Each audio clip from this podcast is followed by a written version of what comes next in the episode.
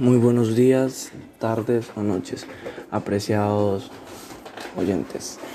Eh, bueno, mi nombre es Enson Guacapadilla, del grado octavo 2, y el día de hoy les vengo a, a, a realizar la actividad de mentalidad emprendedora. La actividad se llama autoconcepto. Entonces, vamos con las preguntas. Eh, la primera pregunta es, ¿qué se entiende por autoconcepto? Mm, pues yo, en mi opinión, yo creo que el autoconcepto es sobre, por ejemplo, yo que pienso de mí mismo, o sea, lo que yo pienso eh, sobre mí mismo físicamente o mentalmente. Eh, bueno, la segunda pregunta dice, ¿qué es el autoconcepto físico, académico y emocional? ¿Y cuál es la diferencia entre estos?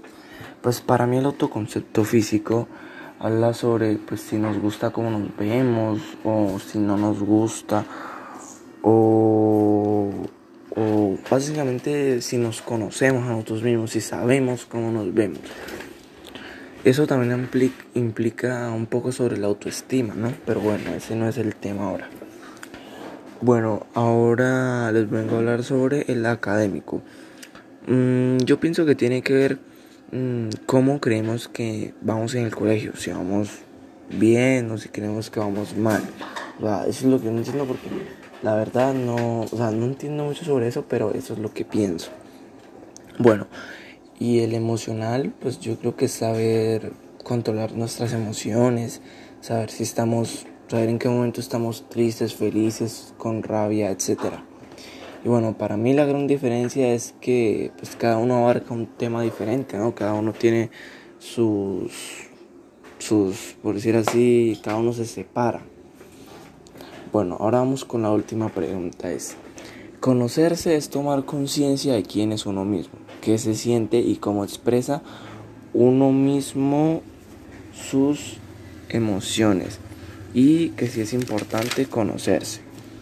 Bueno, pues mm, yo creo que sí se siente bien poder controlar las emociones que uno tiene y pues tener el autocontrol de tu concepto, ¿no? Y yo creo que uno mismo puede expresar sus emociones hablando con las personas, contándole lo que siente y cómo se siente a una persona de gran confianza, ¿no? Eh, bueno, muchas gracias por su atención.